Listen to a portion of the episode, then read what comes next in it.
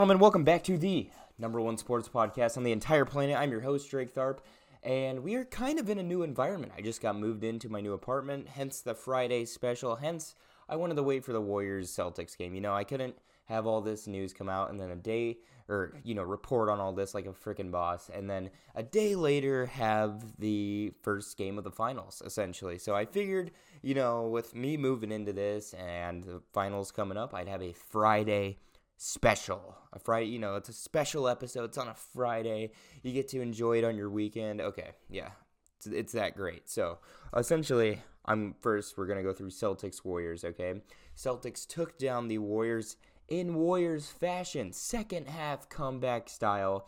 Uh, first of all, I would just like to say Celtics in six, and I've been telling you can ask my close friends. I've been saying this all week. Celtics in six. I know there wasn't really a prediction episode for the finals or a pre-finals episode, but here we are.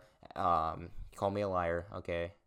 Celtics win game one. I say Celtics in six. Whatever. Anywho, so let's jump into the logistics and analytics of this first finals games. Uh, you know, the Celtics aren't the type of team to just let up and die like every other team the Warriors have faced thus far. If you take a look at the Mavericks games, uh, you know, first round games, uh, the Warriors didn't let up the entire time. And, you know, when, when they came back in the second half, there was a second half comeback needed to get done, the Warriors did it and they ran off with it. The Celtics aren't going to back down. They're not just going to let up and die like every team the Warriors have faced thus far.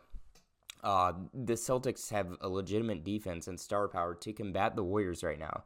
Uh, take a look at Jaylen Brown, Jayson Tatum, Marcus Smart. These guys are elite defenders, and they're not going to let Steph Curry and Klay Thompson do what they did to guys like Jalen Brunson.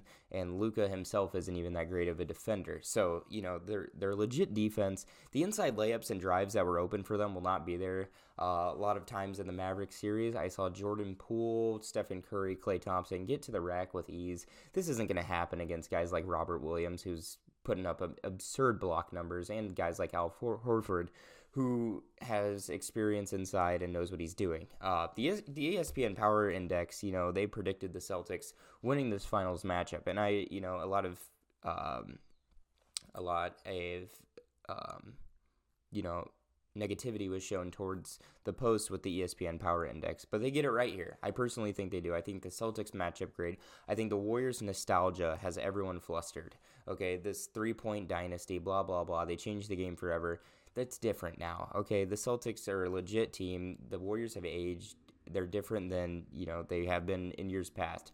So, and they're missing a prime piece, Kevin Durant, who led that dynasty. So, if you really think about it, the Warriors have one ring without Kevin Durant, and the dynasty was due to Kevin Durant. Speaking of Kevin Durant, we're going to talk about him now. Kevin Durant, he went off on analysts like Skip Bayless and Stephen A saying they've ruined the game of basketball. Okay, you know, there was a Stephen A. Smith had a hot take saying Stephen Curry's changed the game for good and Michael Jordan changed the game for worse. Okay, hot take, however you may put it. I personally didn't watch the clip because I don't watch shitty shows like First Take.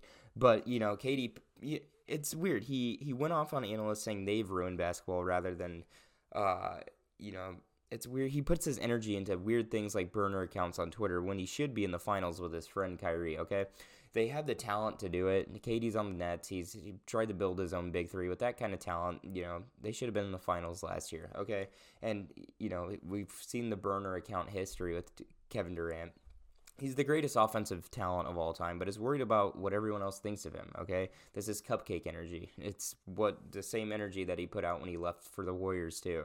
Uh, he was also heard about Draymond Green's comments about teams double teaming Steph Curry. Okay, just Draymond Green had a podcast where he essentially said.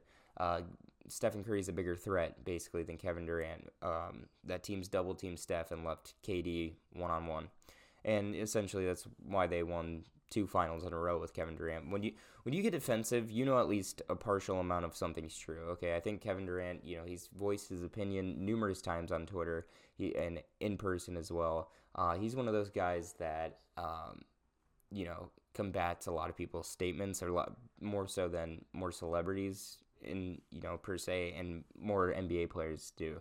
I don't see LeBron going off on Twitter about things. I don't see you know a lot of superstars doing that like Kevin Durant does, who's very active on social media. Okay, reputation isn't built off responses though, and that's something Kevin Durant doesn't understand, and that's something that could halter his legacy, in my opinion. Um, you know, he puts his energy into Twitter accounts, and he hasn't you know, done anything in the playoffs in the last two years, except, you know, he did make the Eastern Conference Finals last year, but he's not getting the job done for being the, you know, top three biggest superstars in the league and best scorer in the league for sure. Uh, yeah, just a little rant on KD. I'm kind of just sick of, you know, I'm, personally, it's a rant because he, I'm an analyst. Okay, I'm one of those guys that goes into sports analytics and makes takes. Okay, so when you come at my brothers, Skip Bayless and Stephen A, you come at me too, KD. So, um, yeah, hope you see this one day with me and my 108 subscribers. Uh, if you go on Twitter and respond with a burner account. I hope, you know, maybe there's a chance you see me. Anywho, we're going to jump from the NBA to, you know, kind of a sadder story. Marion Barber passed away, and this one kind of hurt. Demaryius Thomas hurt a lot, but this one hurt a lot too um, because, you know, growing up, uh, I watched a lot of NFL around age seven and eight, and Marion Barber was kind of a nostalgic part of you know my growing up and just watching football and all that. I remember him very well. Same with Demaryius Thomas.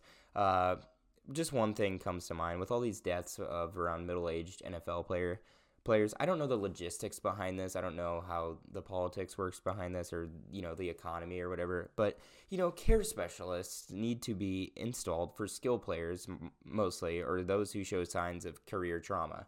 Okay, this this is the another death in the NFL with guys in their 30s or 40s, way too young to be dying like this. This has happened too much. Um, you know, with CTE and brain trauma and studies, you know, showing more that concussions can lead to, um, you know, after career trauma and all that, brain trauma per se. Uh, guys like Tony Dorsett, Cowboys legend, has very known signs of CTE. Um, Aaron Hernandez, I know kind of breaking the fourth wall here talking about him, but you know he had the brain of a 65 year old man with dementia essentially when he um, when his brain was studied after his death. So what I think you know care specialists you know get people to check up on prior NFL players. I don't think it hurts. Simple as that. This has happened too much. That's my personal opinion. Rest in peace, Marion Barber. Um, anywho, finale of the show. You know, nothing crazy going on here. We're going to talk about Aaron Donald, okay? And Frank Gore, kind of. Frank Gore also retired today as a 49er, first ballot Hall of Famer. No doubt about it. Okay, there was a debate on ESPN about it, and I just wanted to say, no doubt about Frank Gore being a first ballot Hall of Famer. He's up there top 10 every stat for running backs in the book mainly because of longevity, but as a running back, you don't see that kind of longevity anywhere else. So great career, Frank Gore. Aaron Donald, let's see we'll talk about next. Aaron Donald, obviously a Hall of Famer. He's thinking about retiring. So would retiring be a smart move, or is there more to prove for Aaron Donald? Um, I think the answer is pretty simple. Three time Defensive Player of the Year. At the defensive tackle position, he has put up double digit numbers in most of his career, you know, seasons, he sacks the quarterback in you know ten plus times a year as the defensive tackle. That's a completely unheard of.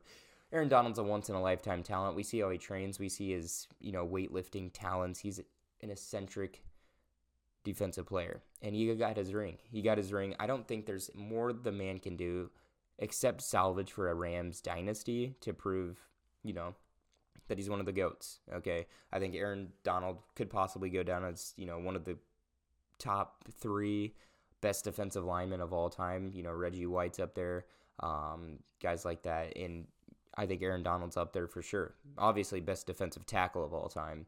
Uh, you know, three time defensive player of the year at that position. That's just completely unheard of. What do you guys think down below? Comment down below. Should Aaron Donald retire or should he salvage for a dynasty with the LA Rams? More on Drake's Corner. And that'll do it. Uh, thank you guys for watching. Thanks for watching the Friday special of Drake's Corner. It was a fun time. Uh, I'm just getting used to my new apartment. If you can't tell, I'm not trying to be super audible right now. It's very late. I'm trying to be quiet. Uh, these walls seem a little thinner, per se, than my last apartment. So, um, thank you everybody for watching. I hope you have a great Friday, great weekend, all that jazz. And I will see you guys next time. Peace out.